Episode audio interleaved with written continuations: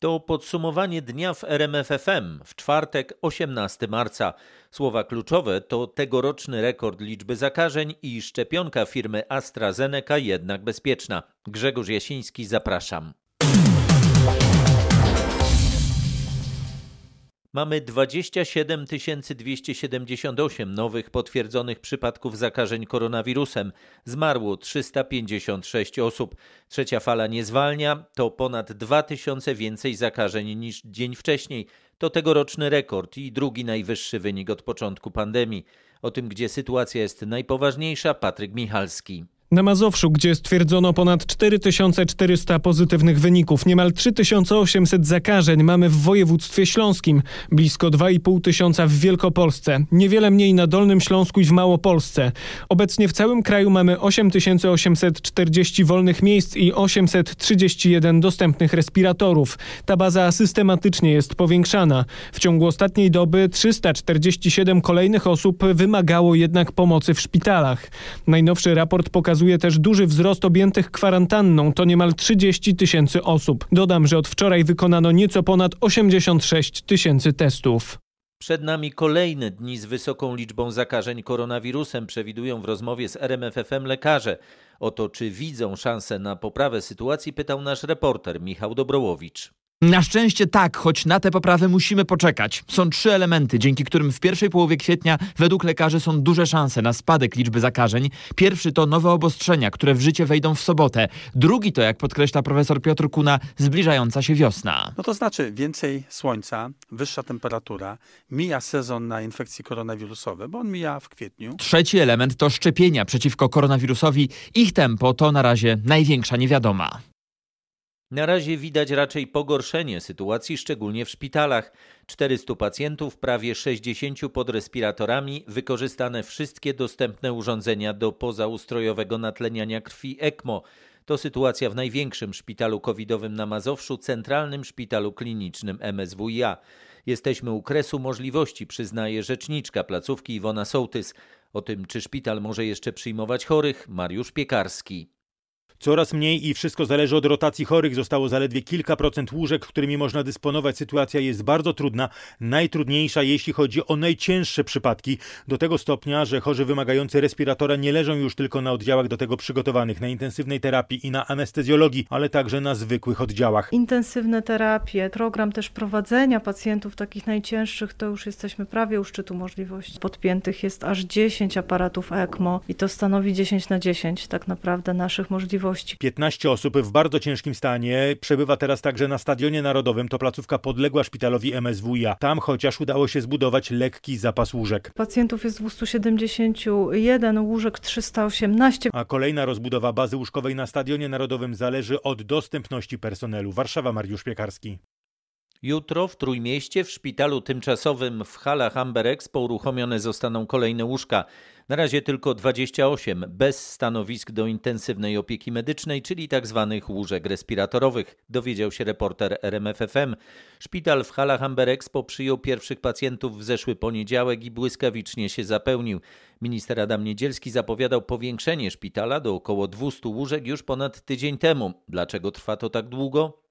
Czasy zabrały kwestie proceduralne i kłopot z naborem personelu. Ten zresztą jest aktualny. Na razie nie będą uruchamiane dodatkowe łóżka ojomowe. Jak powiedziała mi Katarzyna Brożek, rzecznik gdańskich szpitali Kopernikus obsługujących od strony medycznej szpital tymczasowy, brakuje po prostu anestezjologów. Szpital wciąż ich szuka, podobnie jak innego personelu. Od jutra przybywać będzie więc tak zwanych łóżek internistycznych. Na razie 28, czyli łącznie w szpitalu będzie ich 84. Gdy się zapełnią, szpital gotów jest na uruchomienie kolejnych 20. 28. Relacjonował Kuba Kaługa. W przyszłym tygodniu wystartuje pierwszy szpital tymczasowy w województwie świętokrzyskim. Ten zlokalizowany będzie w halach targów Kielce. Także tam szybko przybywa pacjentów wymagających hospitalizacji. Szpital tymczasowy uruchomiony ma zostać pod koniec przyszłego tygodnia. Początkowo powstanie tam prawie 60 łóżek, a jednostką organizacyjną i dostarczającą pracowników będzie Wojewódzki Szpital Zespolony w Kielcach. Niewykluczone, że zatrudniać będzie trzeba jednak także studentów ostatnich lat studiów medycznych. Docelowo na kieleckich targach dostępnych ma być 300 łóżek. Z powodu kończących się miejsc w szpitalach do końca tego tygodnia w placówkach w Opatowie, Pinczowie i Kielcach powstanie 250 dodatkowych łóżek covidowych. W województwie zostało 30 wolnych respiratorów. Informował Marek Wiosło. Od kilkunastu do nawet kilkudziesięciu procent pacjentów nie zgłasza się do szczepienia preparatem AstraZeneca, mówił dziś szef kancelarii premiera Michał Dworczyk. Polski rząd przekonuje, że ta szczepionka jest bezpieczna zamierza w pełni kierować się zaleceniami Europejskiej Agencji Leków w tej sprawie. Paweł Balinowski pytał, co z osobami, które mimo to odmówią przyjęcia tej szczepionki. Pacjenci, którzy nie mają przeciwwskazań medycznych, zapisali się na szczepienia, ale nie zgłosili się na nie tylko dlatego, że mieli dostać preparat AstraZeneca, spadną na koniec kolejki. Pytanie tylko której? Czy tej tylko w swojej grupie, czy też populacyjnej? Decyzji jeszcze nie ma i jeszcze trochę na nią poczekamy. Po zakończeniu pierwszego etapu podejmiemy decyzję, jak ma wyglądać dalszy proces szczepień. Mówił Michał Dworczyk, szef kancelarii premiera. W pierwszym etapie, przypomnę, szczepieni są seniorzy 60, plus, osoby przewlekle chore i funkcjonariusze niektórych służb mundurowych. Michał Dworczyk mówił dziś, że trwają pilne prace nad włączeniem cukrzyków do obecnie szczepionej grupy 1B. Wcześniej zapowiadał to też minister zdrowia. Lepiej późno niż wcale. Idealnie byłoby, gdyby wcześniejsze szczepienia odbyły wszystkie osoby ze stwierdzoną cukrzycą. Słyszymy w Polskim Stowarzyszeniu Diabetyków.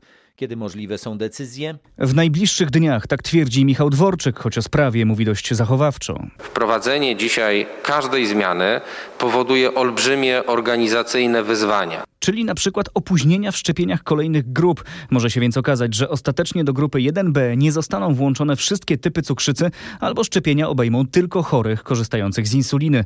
Sprawa jest pilna, walczymy o nią od samego początku, słyszę w Polskim Stowarzyszeniu Diabetyków. Warto zauważyć, że jedna trzecia wszystkich zgonów na COVID w Polsce to były właśnie osoby z cukrzycą. Mówi mi Anna Śliwińska. Na cukrzycę w Polsce chorują 3 miliony osób mocno narażonych na ciężki przebieg choroby i śmierć z powodu COVID-19. Informował Paweł Balinowski. Europejska Agencja Leków ogłosiła po południu, że szczepionka firmy AstraZeneca jest bezpieczna i skutecznie chroni przed COVID-19.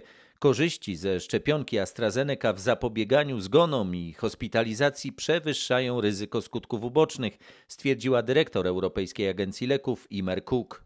Szefowa agencji zapewniła, że eksperci przeanalizowali wszystkie przypadki zatorów i nie jest ich więcej niż w przypadku ogólnej populacji. Wykluczono, że możliwe było zanieczyszczenie szczepionek czy jednej partii tego preparatu. Agencja nie może jednak z całą pewnością stwierdzić, czy są powiązania przyczynowo-skutkowe między szczepieniami a bardzo rzadkimi przypadkami zatorów. Badania i analizy będą nadal prowadzone, by zrozumieć przyczyny tych rzadkich przypadków. Zostanie także wysłany list do wszystkich lekarzy. Agencja rekomenduje, aby dodać ostrzeżenie do opisu i ulotek dotyczących tej szczepionki. Te informacje powinny być dostępne dla lekarzy i wszystkich osób, jak powiedziała Cook. Chodzi o zwiększenie świadomości. Donosi korespondentka RMFFM w Brukseli Katarzyna Szymańska-Borginą. Rząd rozważy wprowadzenie nowych obostrzeń, jeżeli liczba zakażeń przekroczy 30 tysięcy. To niestety możliwe w przyszłym tygodniu. Takie są nieoficjalne ustalenia dziennikarzy RMFFM. Wczoraj rząd ogłosił ogólnopolskie zamknięcie szkół, hoteli, kultury, sportu i większości sklepów w galeriach.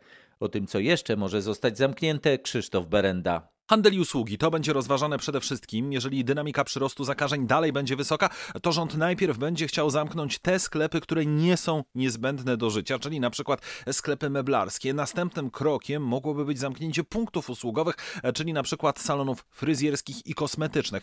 Dzisiaj Ministerstwo Zdrowia podało, że ostatniej doby mieliśmy ponad 27 tysięcy nowych zakażeń. Istnieje więc ryzyko, że w przyszłym tygodniu przekroczymy te 30 tysięcy. No jeżeli tak się stanie, to Ministerstwo Zdrowia za rekomenduje właśnie dodatkowe obostrzenia. Ważna będzie tutaj także dochodząca do kresu wydolność Polskiej Służby Zdrowia. Pojawiły się doniesienia, że rząd rozważa wprowadzenie na Wielkanoc ograniczeń w przemieszczaniu. Czy to może być prawda? Nasze źródła dementują te informacje i to z prostej przyczyny. Rząd już kilka razy wprowadzał rozporządzeniami zakazy przemieszczania się i teraz sądy masowo uznają tamte zakazy po prostu za nielegalne. Gdyby teraz rząd chciał wprowadzić zakaz przemieszczania się, to musiałby to zrobić ustawą, a więc za zgodą opozycji, a to łatwe nie będzie. Informował Krzysztof Berenda. Liczymy, że po świętach wielkanocnych będziemy mogli choć otworzyć ogródki i przyjąć gości. To głos branży gastronomicznej. Restauratorzy wciąż muszą ratować się ofertami jedzenia na wynos i w dostawie. Oczywiście czekamy na gości, czekamy na decyzje, które pozwolą nam przyjąć w końcu gości. E, jesteśmy niepoprawnymi optymistami i liczymy na to, że te pogłoski, które gdzieś tam można usłyszeć, że w kwietniu e, rząd pozwoli nam uruchomić przynajmniej ogródki, a w maju ruszymy pełną parą, e, no liczymy na to, jesteśmy niepoprawnymi optymistami. Codziennie odbieramy telefony, maile mm, z zapytaniem, czy można zjeść u nas w restauracji na miejscu. No niestety staramy się przestrzegać przepisów. Mówił Tomasz Szmitkowski z restauracji Cudne Manowce w Olsztynie. Dominującym genotypem koronawirusa w Polsce staje się odmiana brytyjska, która jest bardziej zaraźliwa.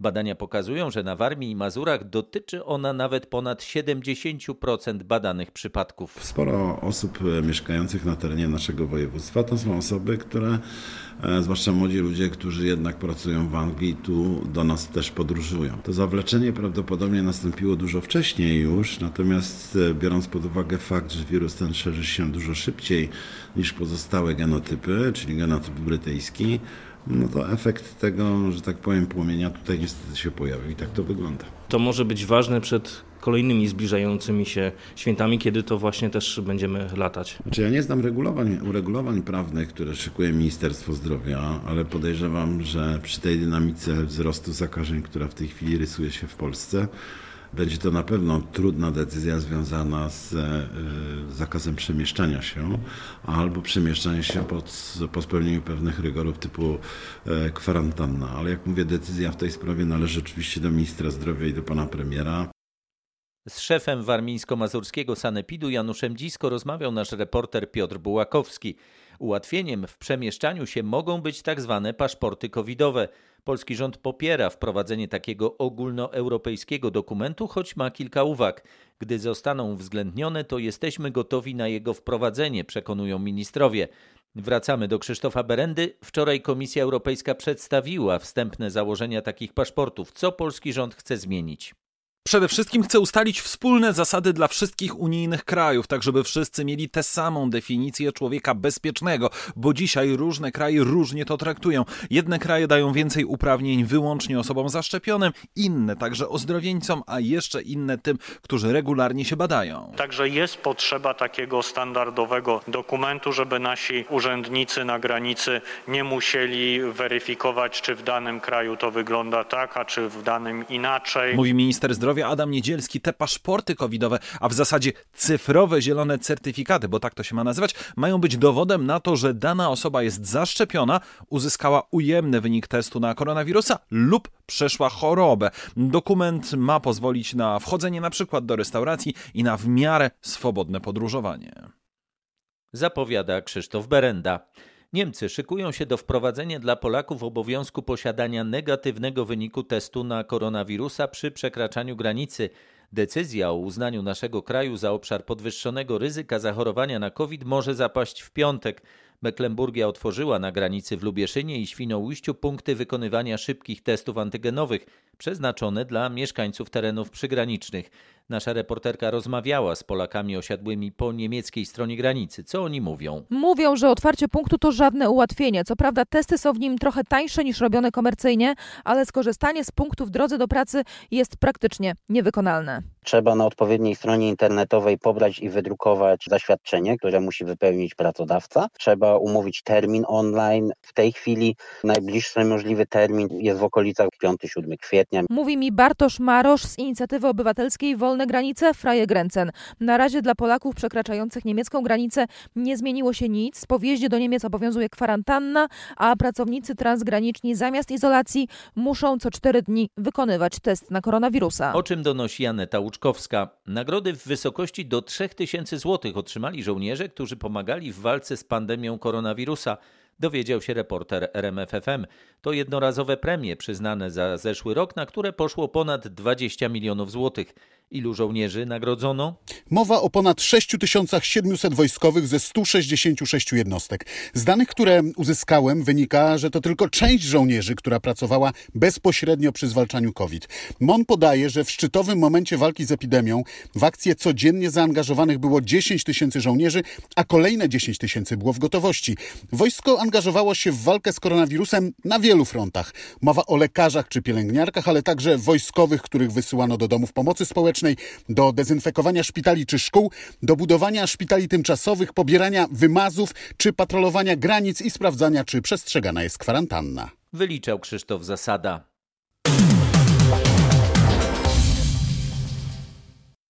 Czyżby problemy z programem szczepień w Wielkiej Brytanii? Brytyjska służba zdrowia poinformowała w komunikacie, że od początku przyszłego miesiąca zaczną się kłopoty z dostawami produktów firmy AstraZeneca.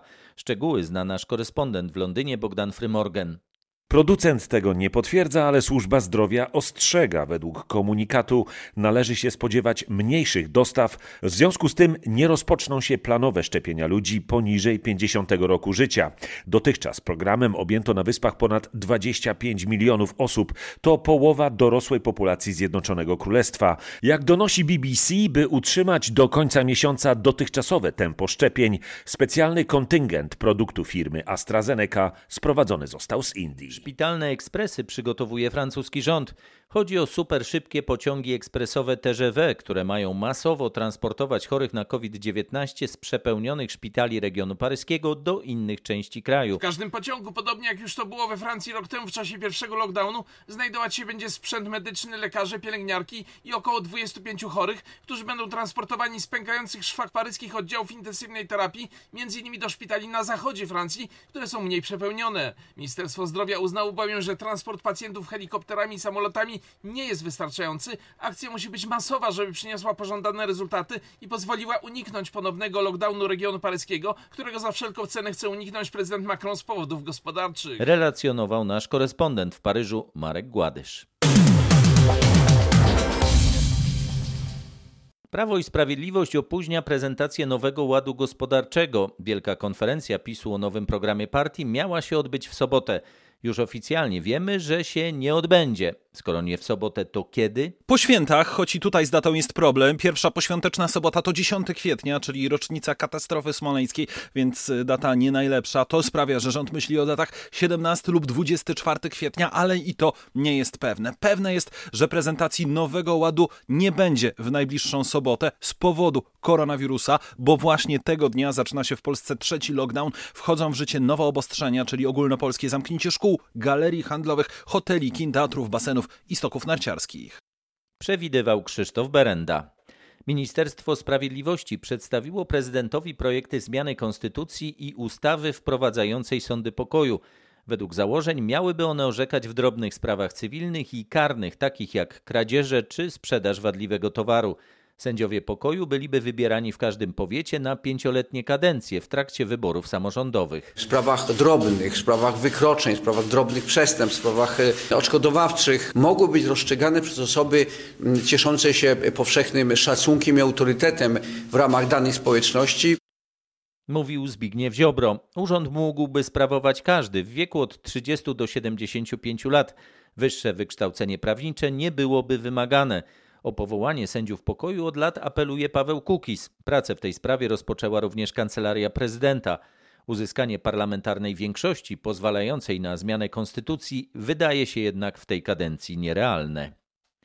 Tomasz Komenda nie będzie odwoływać się od wyroku w sprawie przyznanego mu zadośćuczynienia i odszkodowania za 18 lat niewinnie spędzonych w więzieniu. Wyrok, który zapadł w Sądzie Okręgowym w Opolu stanie się prawomocny. Tomasz Komenda otrzyma blisko 13 milionów złotych zadośćuczynienia i odszkodowania, a chciał, przypomnę, prawie 19 milionów. Mimo to, jak poinformował jego pełnomocnik profesor Zbigniew Ćwiąkalski, nie będzie odwołania od wyroku. Wcześniej na apelację w tej sprawie nie zdecydowała się opolska prokuratura, uznając decyzję sądu za słuszną. Przypomnę, Komenda został przed laty skazany na 25 lat więzienia za gwałt i zabójstwo nastolatki, mimo że był niewinny. Wyszedł na wolność po 18 latach przypomina nasz reporter Paweł Pyclik. Minister zdrowia we wtorek odwołał państwowe egzaminy specjalizacyjne dla lekarzy i lekarzy dentystów, a kolejnego dnia je przywrócił.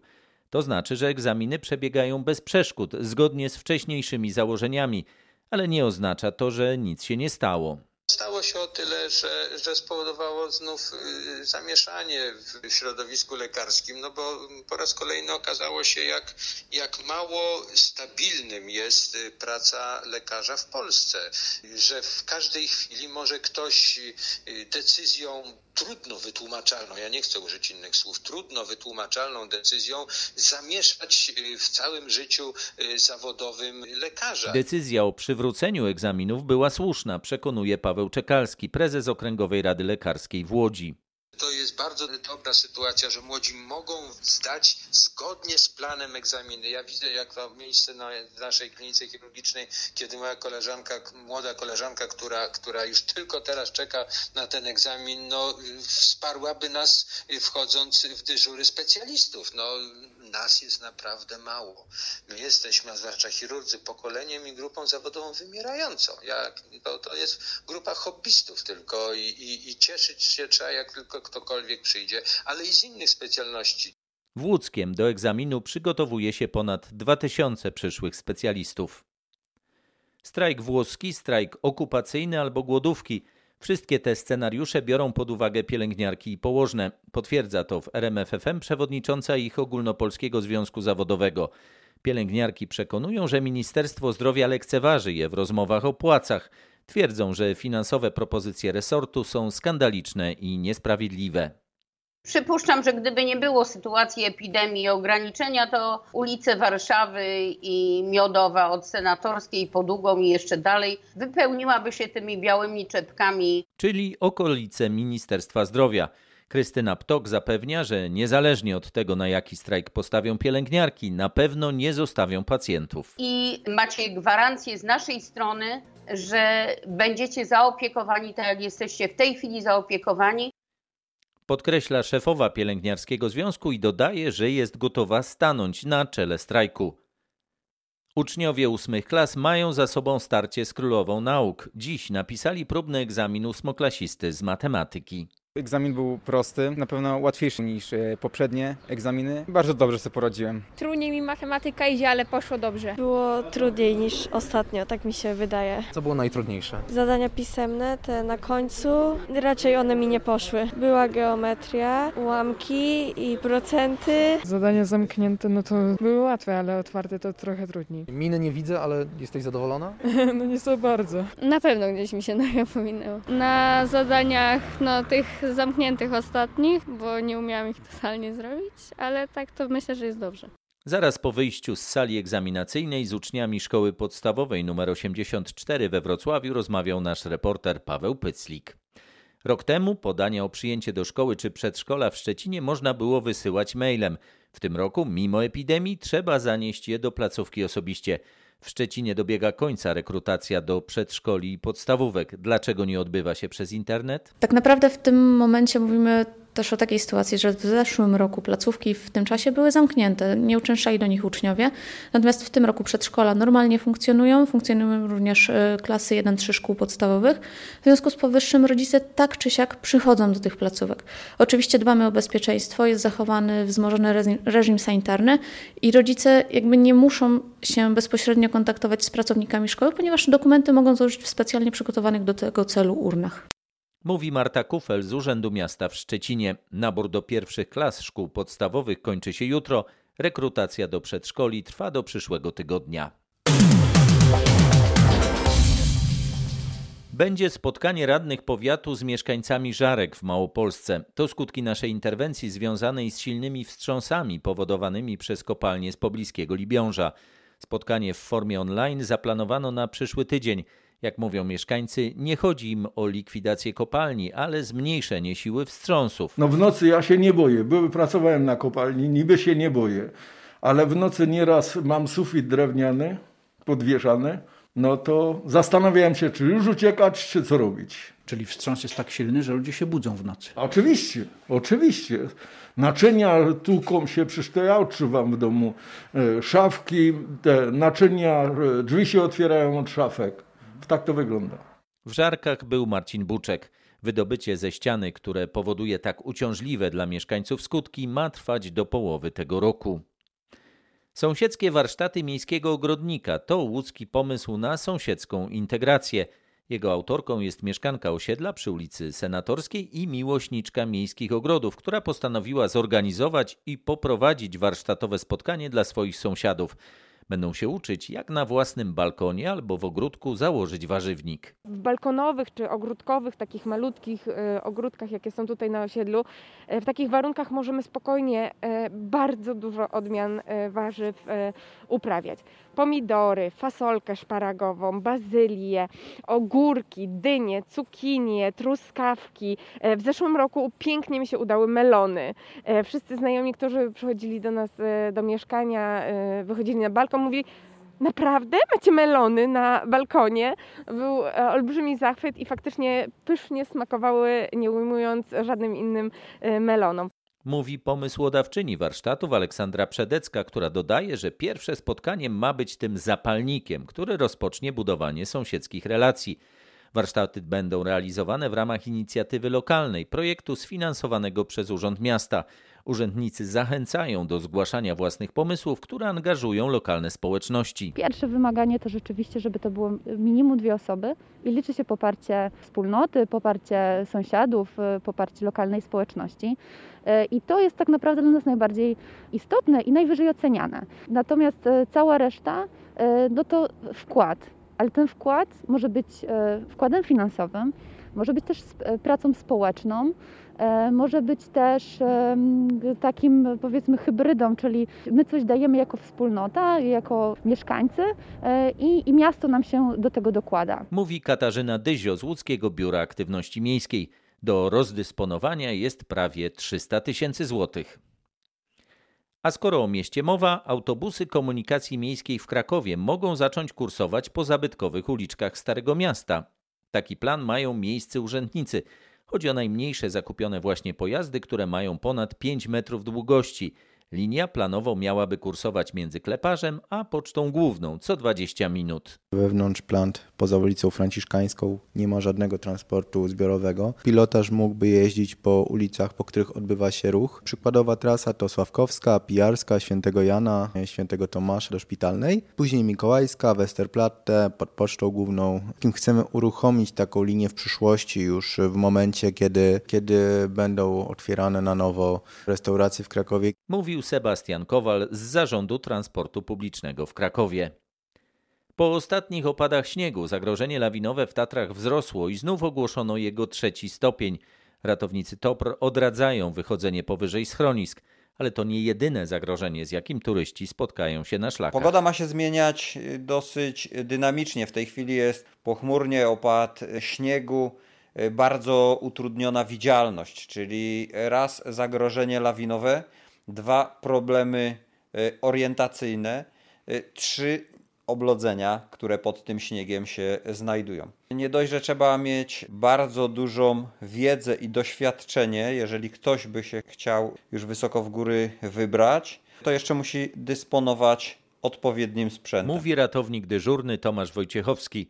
Na koniec doskonała wiadomość z rosyjskiego kazania. Ogromny sukces drużyny Grupa Azoty Zaksa Kędzierzyn-Koźle w pierwszym półfinałowym meczu Ligi Mistrzów siatkarzy pokonała 3 do 2 faworyzowany Zenit Kazań. Zaksa przegrywała w tym meczu już 0 do 2. W trzeciej partii siatkarze Nikoli Grbicza obronili 5 meczboli, ale wygrali 29 do 27. Czwarty set to znów walka i wygrana Zaksy 25-22. W tiebreaku ogromne emocje, 16-14 triumf Zaksy w tym secie i w całym meczu 3 do 2. Gratulujemy. Rewanż w Kędzierzynie-Koźlu za tydzień. Tyle na dziś. Na kolejne podsumowanie dnia zapraszam jutro wieczorem. Grzegorz Jasiński, dziękuję, dobrej nocy.